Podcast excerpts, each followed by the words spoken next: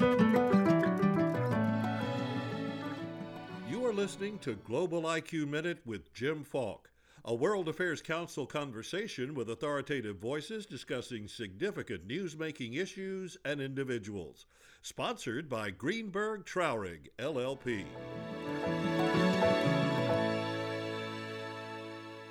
On July 15th, in just over two months, Pakistanis will head to the polls for the country's general election. A week ago in Lahore, Imran Khan, the leader of the opposition, kicked off his campaign. The former cricket player is described as a populist. He is being challenged by the political party of the former Prime Minister Nawaz Sharif, who was removed from office last year by the Supreme Court and is now in the midst of an investigation over alleged corruption.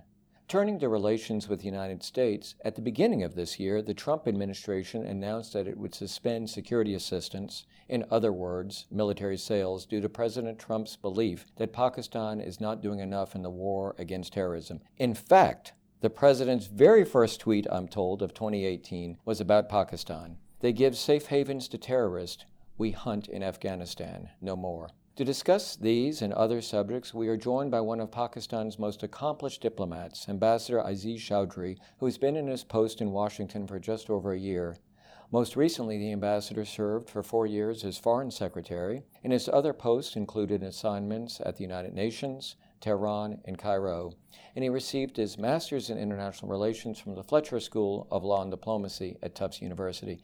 Delighted to have you here in Dallas. Thank you for joining us. Thank you. Thank you. I'm also very pleased to be at WSU. So, the election is in just about two months. What can you tell us about the principal candidates and the differences in their respective platforms? Well, the elected government is now completing its term later this month. And this is the second time that a democratically elected government is completing its term. Mm-hmm. So, since 2008, our democratic process is beginning to take roots.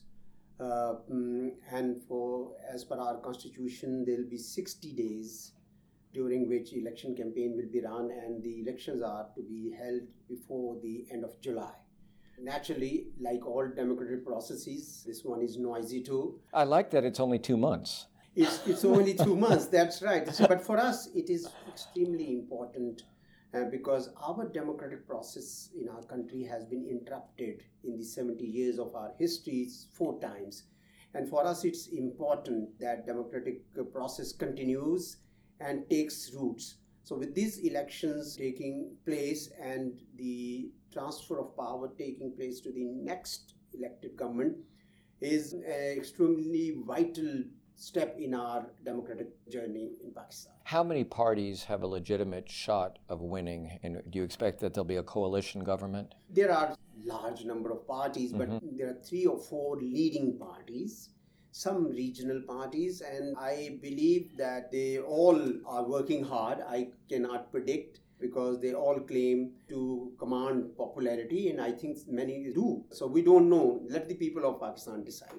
When I was looking at articles yesterday and this morning, Imran Khan, as I mentioned, is always described as a populist. Mm-hmm. What does that mean in your country? Because we've seen such you know, different interpretations, well, whether it's in Europe well, or the United States. People have different way of describing their leaders. I believe at one level, all democratic candidates going for elections would probably like to see what people want that's what make democratic process so important that you have to be people sensitive so I, I believe every leader is now trying to find what is it that the people of pakistan want. before we move to the relations with the united states how are elections financed in pakistan well, there is an election commission of Pakistan which is certainly laid down rules. Mostly people, those who want to contest, they fund it either out of their, their own resources or mm. they mobilize resources from their supporters from their political party? From or? the political party, and they are to stay within the limits which have been ordained by the Election Commission of Pakistan. By chance, you know what those limits are? Well, there are prescribed limits, mm-hmm. and uh, people have to follow them. Just a few hours ago, your Interior Minister fortunately survived an attempted assassination mm-hmm. attempt.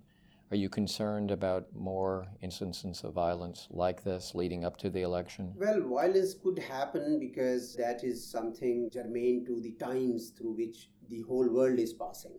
we have actually come a long way. Having uh, reversed the tide of terrorism, Pakistan is now much, much safer than it was a couple of years ago. So we would keep our fingers crossed. We hope that elections will remain peaceful. They should remain peaceful.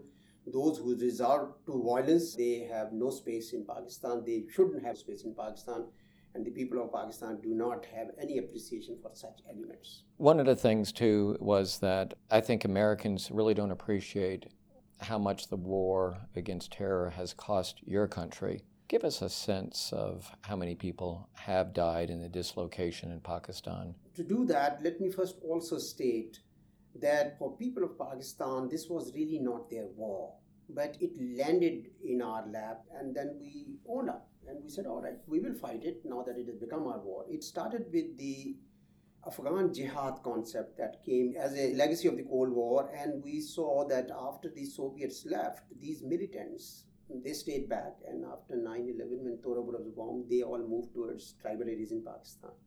When Pakistan sided with the U.S.-led coalition, we became their target, and we were in the literally eye of the storm for good 10, 12 years, from mm-hmm. 2003 to 2014 until the politicians got together when this present government took over that's where the political parties got together and they said enough is enough violence and terrorism under any pretext is not acceptable that enabled our armed forces to move into tribal areas and cleaned up and secured the climate in just in about three years it came at a huge cost as you rightly mentioned over 6000 soldiers 17000 injured 23000 civilians mm. 125 or 126 billions dollars worth of losses, economic losses that we suffered. But people are happy that today we have reversed the tide of terrorism in a region and a time when the whole the rest of the world is still grappling. So you say that, and yet President Trump, in that infamous tweet, the first tweet of 2018, says completely the opposite and suspended military assistance and aid. So how do we reconcile these two different views? Well, the tweet we think created a sense of disappointment in Pakistan because we had committed considerable amount of our time, energy, and resources in expelling all these militants, uh, in eliminating the terrorists, and uh, we have shown the results. And we used to have 150 terrorist incidents on the average right up to 2014 and today you can't count them on the on the fingers of a single hand so we are happy about it our job is not yet done. Mm-hmm. I think the, the mindset that gives rise to these extremist behavior is still to be tackled. So we are going for national action plan, madrasa reforms, and a lot of other other actions. Uh, we will make it happen, but we know uh, that uh, this is all uh, tentative if Afghanistan next door is not stable. And that's why we want the United States and Pakistan to work together to stabilize Afghanistan. It's been a long war for you. And that's a question I wanted to ask you because, you know, at a certain point in time, many of the Taliban leaders were, were in Pakistan. How do you see a reconciliation with the Taliban and, for lack of a better term, the, the government of Afghanistan? Is there someone who can really speak for all of the Taliban now? We don't know. Mm-hmm. We do not speak for Taliban. They are not our proxy. They are not our bet. But we know one thing that there is no military solution to Afghanistan. Yeah. Has to be a we, political situation. The, I think so. There has to be a comprehensive political solution. We are squeezing space on Taliban. We are giving them a very clear message that you are Afghans, you join the political mainstream in Afghanistan, and that's where you belong. So we are pushing them. But the problem is that if the use of force continues in Afghanistan, then Taliban could come back. So therefore, we are focusing a lot on border management. Um, we believe that Pakistan, United States, and Afghanistan should work together to secure that border. There should be no cross border movement of terrorists. There are bad guys going from Pakistan to Afghanistan doing bad things and coming back, and there are bad guys coming from Afghanistan mm-hmm. doing bad things in Pakistan and going back there. So, what is the state today of U.S. Pakistani relations? Well, U.S. Pakistan relations are passing through a shallow patch, but we think that this has happened in the past too. Pakistan and United States in last 70 years of history have worked together for long periods 50s 60s 80s most recently in 2000s when we fought al-qaeda together an organization that had caused 9-11 if you don't see al-qaeda today it is because we had eliminated al-qaeda. We had eliminated 1100 of their operatives and we had captured 600 of them and, and handed over to the us and if somebody turns around and tells us that you have not done enough against terrorism i think I think we we it's, it's not being recognized. So that's why when the tweet came and suspension of security assistance came, we said, all right, we don't need your assistance. Yes, it would undermine our efforts to counter terrorism, but our national resolve is so strong that we will fight with our own resources because we have made a determination. Our leadership has given a commitment to the people of Pakistan. We will not let any terrorists remain in Pakistan. So, and we will continue. So, your alternatives are purchasing arms from, say, what China?